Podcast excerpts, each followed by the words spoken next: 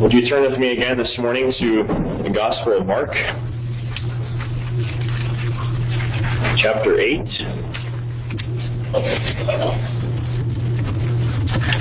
I'm going to read chapter 8, verse 27 through the first verse of uh, chapter 9.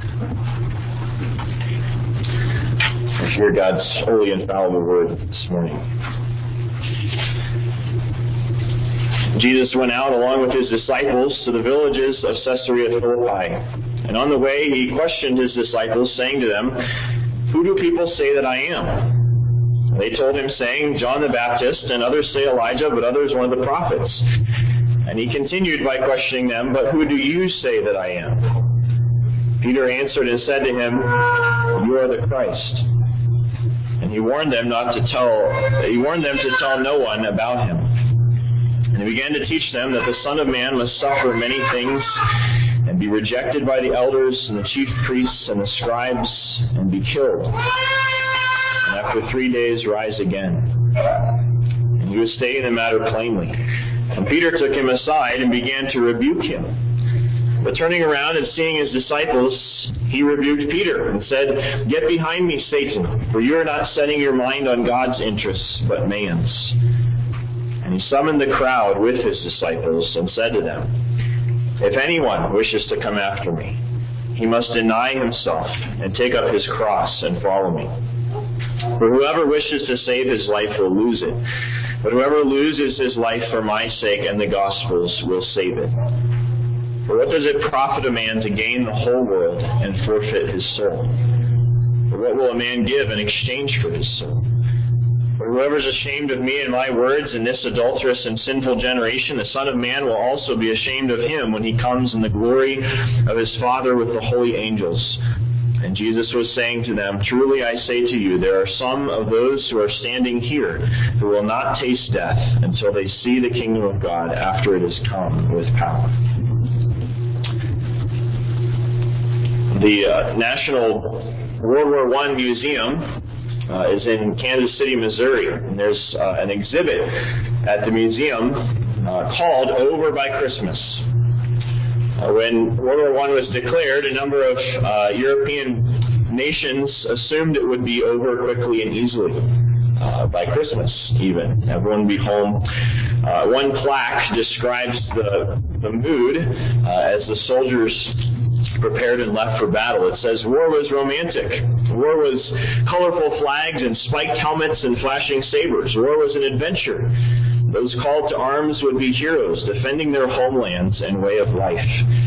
And so uh, battalions left for World War I as if they were leaving on a, a brief and exciting uh, adventure in some cases. And of course, World War I turned out horrifically different. Uh, it, it, dragged on, uh, famously dragged on for years in trench warfare and uh, more death than the world had ever seen before in war. Uh, the cost was dramatically higher than was anticipated in those uh, uh, foolish romantic celebrations that sent armies into it. I think much of American Christianity faces or exists in a similar narrative. There are millions of Christians, millions of people who profess to be Christians who do not understand the cost of discipleship, the suffering to which the Lord calls us and the, the radical break with this world, with, with our lives. And so I want to challenge you this morning with that question Do you understand the cost of following Jesus? And I want to make a clear distinction at the outset. When we talk about salvation, salvation is by grace alone. Right? It's a free gift. It costs nothing. We can give nothing in exchange for God's grace. Um, in one important but distinct sense. You cannot earn salvation. Um, there's nothing you can do to deserve it. There's nothing you can do to fall out of it. If you are in Christ, it's through faith and repentance. It's by grace alone. And yet, in another real and, and distinct sense, because you have nothing to offer God, um, because you're totally depraved, you're on the wrong path without God's grace, it costs you everything It costs you everything. That is, you give up everything that you were, everything that you are. You give yourself, your life entirely to Christ. You abandon your life to take up life in Christ. And that's, that's the demand of Christ. That's the focus of Christ in this passage here. Again, do you understand the cost of following Jesus? One reason this is a, a critical topic, I think, is that we all struggle with the pull of, of our culture away from that kind of living, away from that kind of uh, understanding of, of discipleship, a call to, to willing suffering and, and hardship. Materialism and hedonism and uh, other isms constantly urge us uh, to, to pursue this world, to pursue treasure and success and comfort and fun. Another reason, sadly, I think this is an urgent, this urgent need for understanding Jesus' call here is that there are many who explicitly teach that those things are the very aim of the gospel of Christianity. Comfort and fun and prosperity and so on. There are many examples of that. I, I don't um, generally share names, but um, Joel Osteen remains a good example of this his book years ago, Your Best Life Now, gives a good gist of this kind of teaching. God wants you to be happy and wealthy and healthy. Uh, it's, it's, what we call the prosperity gospel. Uh, by thinking positively and having the right kind of faith, you can achieve your dreams. God will give you um, what, what you desire. The problem with that, beyond the fact that there are glorious promises in the gospel, um, spiritual promises, material promises, eternal promises, ultimate protection, and yet Jesus never promised anything outwardly in this life besides suffering. And so it's the opposite of the truth of God's Word. It's, this teaching is the opposite of the gospel and the call to discipleship. We could wish that that, that teaching was sort of a fringe movement, but the book I mentioned has sold 8 million copies, um, many times New York Times bestseller. The author leads the largest so-called church in our country. Uh, he won Most Influential Christian in 2006. He's been on Oprah and Larry King in 60 Minutes and many other things, and millions of viewers on cable TV. Um, daily. Probably your neighbors and, and friends. Years ago, A.W. Tozer noted this emerging self-serving version of the gospel. Um, and the, the irony of still using the language of the gospel, especially like the language of the cross. He writes, the new cross does not slay the sinner, it just redirects him. It gears him into a simply cleaner and jollier way of living and saves his self-respect. To the self-assertive, it says, come and assert yourself for Christ. To the egotist, it says, come and do your boasting in the Lord. To the thrill seeker, it says, come and enjoy the thrill of the abundant Christian life. The idea behind this kind of thing, he writes, may be sincere, but its sincerity does not save it from being false. It misses completely the whole meaning of the cross. The cross is a symbol of death. It stands for the abrupt, violent end of a person. So do you understand the cost of following Jesus? This call to deny yourself, to take up your cross, and, and to lose your life. We'll consider this passage in, in two, uh, two main points this morning, focusing mainly on the second, but confessing the complete and true Christ and then following the true Christ. So looking at the beginning of what we read this morning, Jesus is asking his disciples this question about who, what are people saying about me? Who do they say I am? And the, the consensus response was some pretty great person, right? Prophets, um, something like that. But his main question, verse 29 to them is, but who do you say that I am? And this elicits uh, Peter's response that the disciples have been with Jesus for a long time now, learning from him, his, his teaching, observing his, his power and his compassion. uh, his power over nature, over Satan, demons, over um, sickness, and even death, his forgiving sins. And so Peter's famous confession, you are the Christ. Uh, Christ is the Greek transliteration of the Hebrew Messiah. You are the Messiah. The, the anointed one is what that word means. In, in the Old Testament, prophets and priests and kings were anointed by God for his purposes, but they all anticipated the, the greatest prophet, the highest priest, the, the eternal, all-powerful king, uh, the anointed one, the Messiah one day. And this is who Peter is confessing finally that Jesus is. But Jesus' response then to that is, is maybe puzzling. Verse 30, he warned them to tell no one about him. Jesus knew that the disciples, as, as will quickly be revealed, Jesus knew the disciples didn't fully understand what it meant for him to be the, the Messiah. They didn't understand what, what kind of a Messiah he was, if you will. Um, they weren't ready to go out and teach other people that Jesus was the Messiah and what that meant. Remember the Jewish expectations generally for the Christ was that he would be a powerful political ruler and gather an army and defeat the Romans and restore the glory and prosperity of Israel uh, here and now. And so Jesus immediately begins to correct that view of what his mission was. Verse 31 he began to teach them the Son of Man must suffer many things and be rejected uh, and be killed. And he was stating the matter plainly, it says. I think it's hard to understand, hard for us to understand how hard that was to understand for the disciples. We know the Gospels well, right? We know the Gospels focus on, on Jesus' death and resurrection. But we need to understand what a shock it was to the disciples. And we see after this point how slow they are to, to get it, how slow they are to receive Jesus' teaching that he's to suffer and die. And, and here Peter immediately rebukes Jesus. Says, that's crazy. You don't understand what, what the Christ is, Jesus. That's maybe one of the most shocking verses in the Gospels. Peter rebukes Jesus. And then Jesus responds with what is certainly his sharpest rebuke of the disciples in the Gospels in verse 33, where he says, Get behind me, Satan, for you are not setting your mind on God's interests, but man's.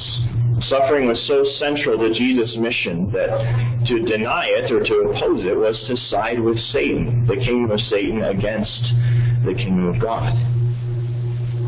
The disciples needed to understand that, that they first needed not a, a political champion, but a sacrifice for their sin to reconcile them to God.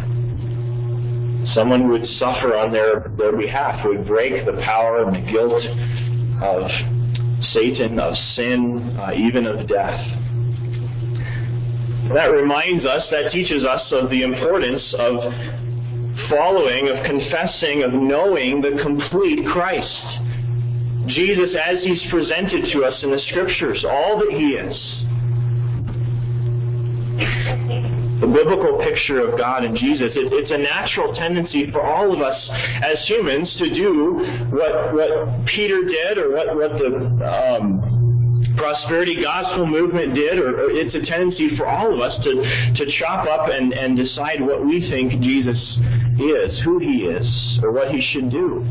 Uh, even you know, conservative confessional Christians um, like us generally have protections against doing that kind of thing. This is our sinful tendency to recreate God in our image.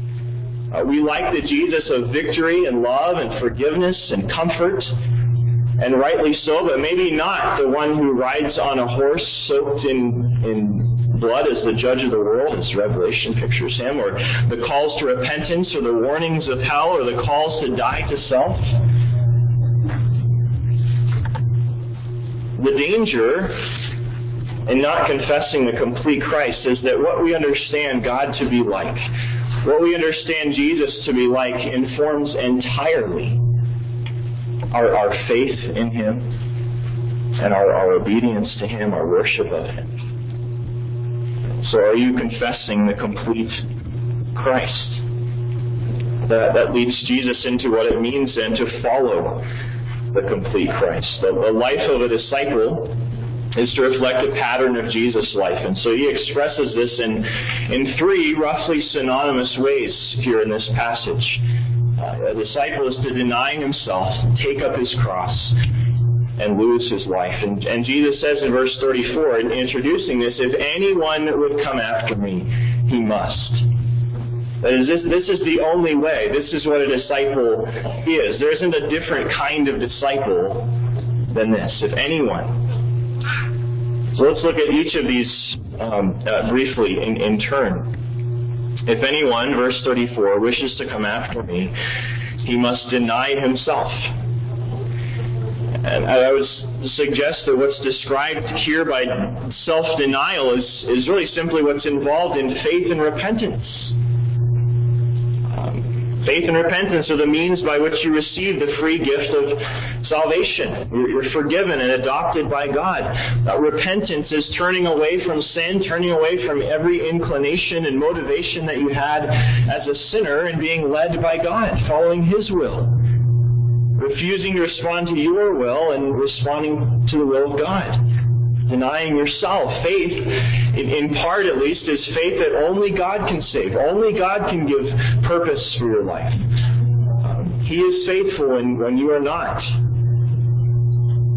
Understand that your relationship with God is not about His just helping you with your problems. It's not simply about His saving you from something outside of yourself that would harm you, but primarily saving you from yourself from your, your sinful selfishness, which is your, your biggest problem. It has separated you from, from God and His, His love. That you would stop living for yourself and live for your gracious Creator. Jesus' invitation to follow Him, His invitation to, to salvation is not an invitation to, to follow your dreams or listen to your heart or do what feels right. But it's an invitation to follow and serve your Savior in all things at the expense of your desires, at the expense of your feelings, for your good. But what does self denial look like? We could multiply many, many examples. But self denial means rejecting temptation in every case and choosing righteousness. Self denial means not being controlled by your emotions. Self denial means not protecting your time and space so much, but, but putting them sacrificially at the service of others first. Self denial is loving your spouse when you feel you've been treated unfairly or, or not loved well, or answering the call of a friend in need when it's inconvenience. Self denial means giving to the church, to the body of Christ, despite all that you could do with uh, time or money or whatever your resources. Self denial means coming home at the long at the end of a long and exhausting day and uh, cheerfully serving your family, refusing to be harsh or lazy or short. Self denial is not justifying anger or discontentment over the circumstances God has allowed in your life. We could, of course, multiply examples. But Jesus' second exhortation is even stronger. Take up your cross. Recall Jesus had to carry his cross before his crucifixion, that was uh, uh, the normal pattern for criminals to be crucified, to have to carry their cross to the place of crucifixion. It was a, a public humiliating symbol of their subjection to the state. Um, uh, ultimately, not a symbol of, of, of a burden, of being burdened, but of going to die. Jesus' call is to lay down your life, uh, to live a new life to Him, with Him. Uh, Paul put this memorably and, uh, so well in Galatians 2 verse 20, where he says, I have been crucified with Christ. It's no longer I who live, but Christ who lives in me. And the life I now live in the flesh I live by faith in the Son of God who loved me and gave himself for me. Take up your cross. It's, it's a call, in a sense, daily to wake up dead each day. Dead to yourself, dead to this world as, as you're controlling love and to make your life, uh, dead, dead to making your life about comfort and pleasure and fun and health. You know, the, this, this language Jesus used here has become uh, common in our pop culture. Uh, speak, people speak about my cross to bear, or bearing your cross, um, often used in, in, a really trite and, and, softened way. People speak of an annoying coworker or a you know craving for chocolate or something that you wish you didn't have. That's my, I guess that's my cross to bear, right? As if as if bearing a cross was just one occasional annoying thing you have to put up with. Right? Of course, that's not how Jesus uses the, the term. Uh, Joni Eareckson Tada is a quadriplegic and, and has suffered, I think, far beyond uh, all of us. In her book, Sent to Serve, she, she explains how she's learned the difference between everyday struggles and taking up your cross. She writes, Our affliction becomes that which pushes and shoves us down the road to the cross. And that's what it means to become like him in his death, quoting Paul there. Don't think the cross, she writes, is simply the wheelchair or an irritating job or an irksome mother-in-law. The cross is the place where you die to sin and live to God. Another, uh, I'm using more than usual, but another extended quote, this, this point is made powerfully, maybe most famously, by Dietrich Bonhoeffer, who's a, a theologian who was hanged by the Nazis in, in 1945. In his book, The Cost of Discipleship, he writes, The cross is laid on every Christian. The first Christ suffering which every man must experience is the call to abandon the attachments of this world. It is that dying of the old man which is the result of his encounter with Christ. As we embark on discipleship, we surrender ourselves to Christ in union with his death. We give our lives to death. When Christ calls a man, he bids him come and die. The, the version of discipleship that we might tend toward in our sin, the version of discipleship from prosperity theology to word of faith theology that denies suffering and aims for glory in this life now stands in the way of the gospel like Satan, like, like Peter did. Uh, even, uh, thankfully, temporarily in, in Peter's case. Thirdly, Jesus called to lose your life. Verse 35, he says, For whoever wishes to save his life will lose it, but whoever loses his life for my sake and the gospel's will save it. Our salvation comes with the assurance that walking with God and, and learning holiness from the hard circumstances that He uses to teach us uh, is far better than living for ourselves. That there's, in fact, far more um, joy in, in, the promises of God than in the temporary pleasures of this world, the things that might uh, put in His place. So the call is to lose your life, to, to let go of your agenda, to let go of your goals, your self-centered living. And that's not at all to say that there are not many good gifts of God in this world that in, enjoying His creation and fellowship, and there aren't many things for fun and pleasure. God created these things for us and us for them. Our, our hope is for a time when Christ returns that we will enjoy this world to the full uh, as God intended. There'll be a time when, when self-denial will come to an end. But in this fallen world in which our, our selfishness and our tendency to rebellion threatens to, to drag all of us under the judgment of God, nothing is worth missing out on God's kingdom. That's the point Jesus is making, no matter how painful or costly. And he gives the illustration, verse 36, for what does it profit a man to gain the whole world and forfeit his soul? What will a man give in exchange for his soul? Just imagine gaining the whole world. If you had the whole world at your uh, uh, uh um, and your control. You, you controlled all the resources of the entire world, and yet if you died, if you lost your soul, it was only very temporary, what, what would be the point?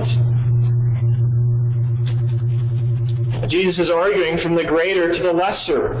If, if that would not be worth it, to have control of the entire world's resources, uh, you know, Jeff Bezos times a million, uh, that wouldn't even be worth it at all, how much less is it to, to pursue and put in the way of the kingdom of God all the lesser things that we might pursue in this life?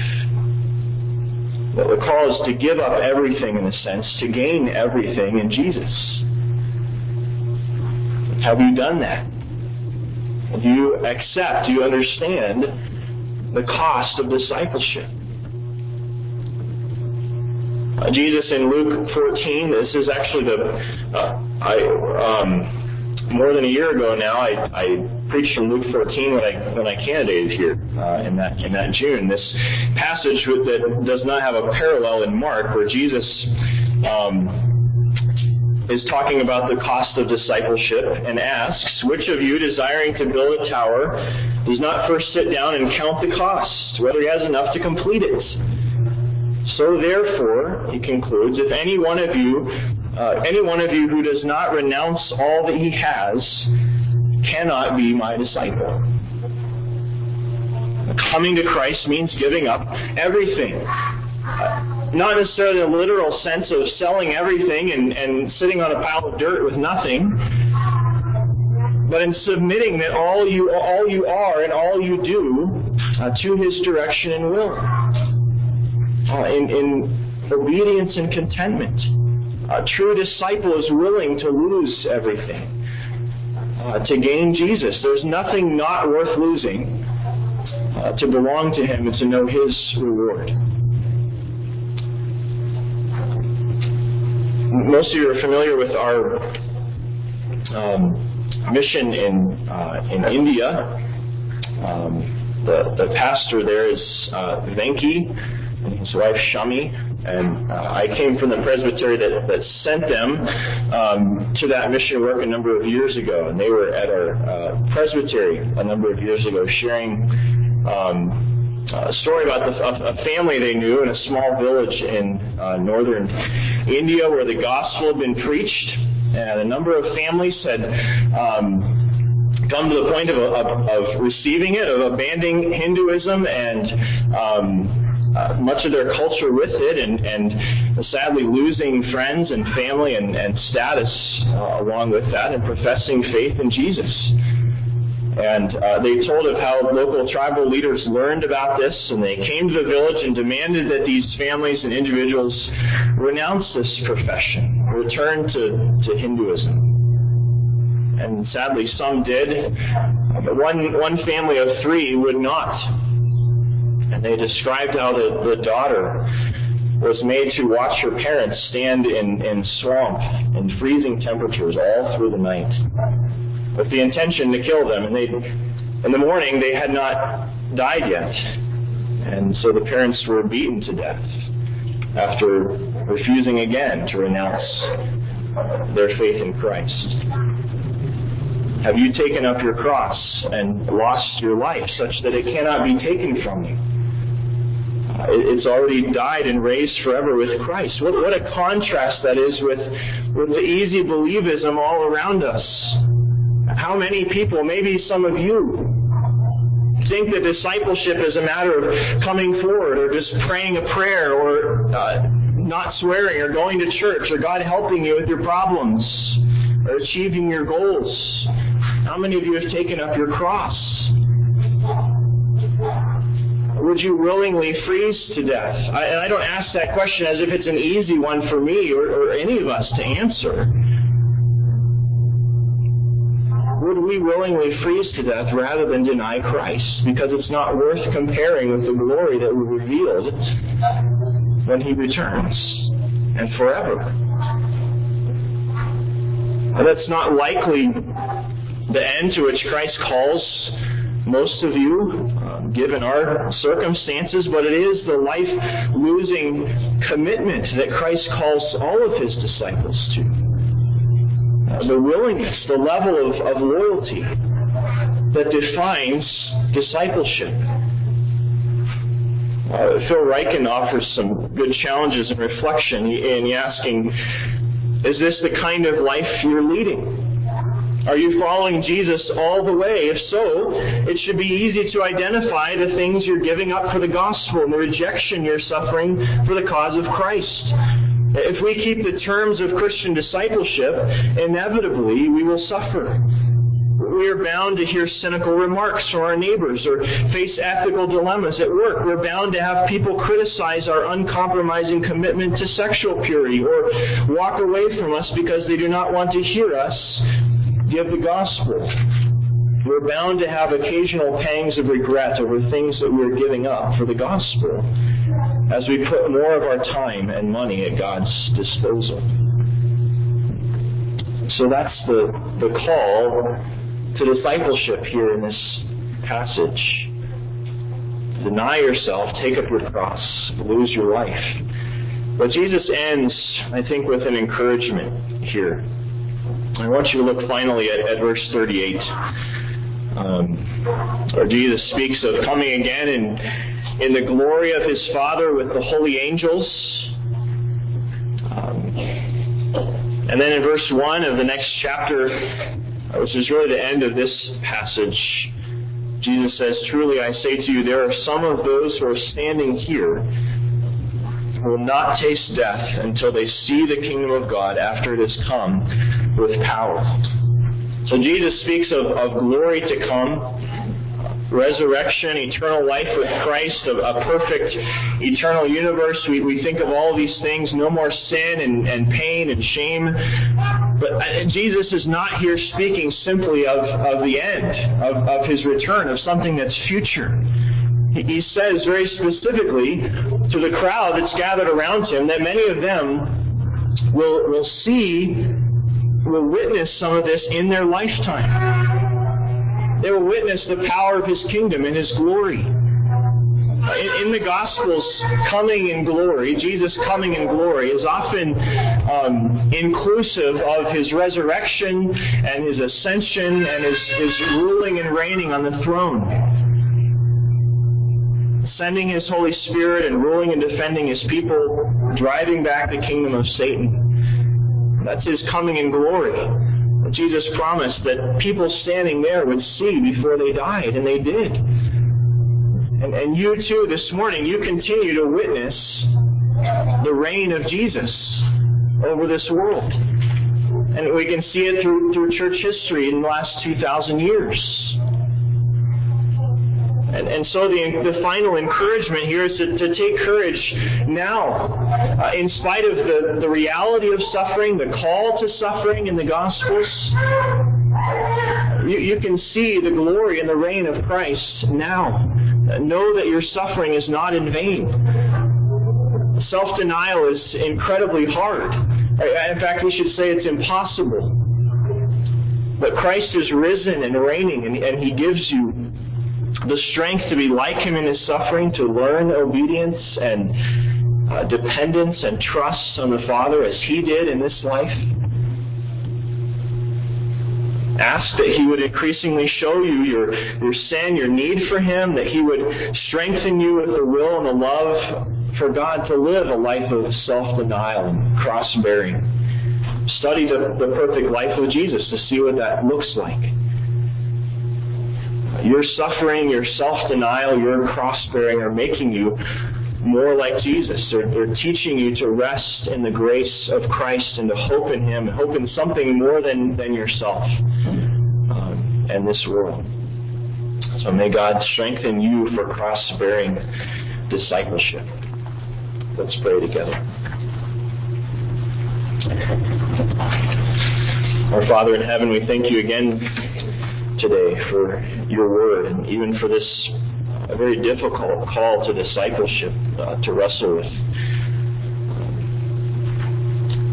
There are uh, some calls and promises of Jesus that uh, we are eager to hear and to accept, and others uh, like this that are very hard uh, that we would maybe rather not hear or consider or compare to our lives, and yet we acknowledge this to be your word and your will and the nature of true discipleship uh, that reflects uh, the life and the obedience and the faith and trust of Jesus, uh, uh, in you. So we pray that you would help us to be more like Him in that, to know the gospel and to know Him uh, more deeply, that we would willingly follow Him in, in these ways.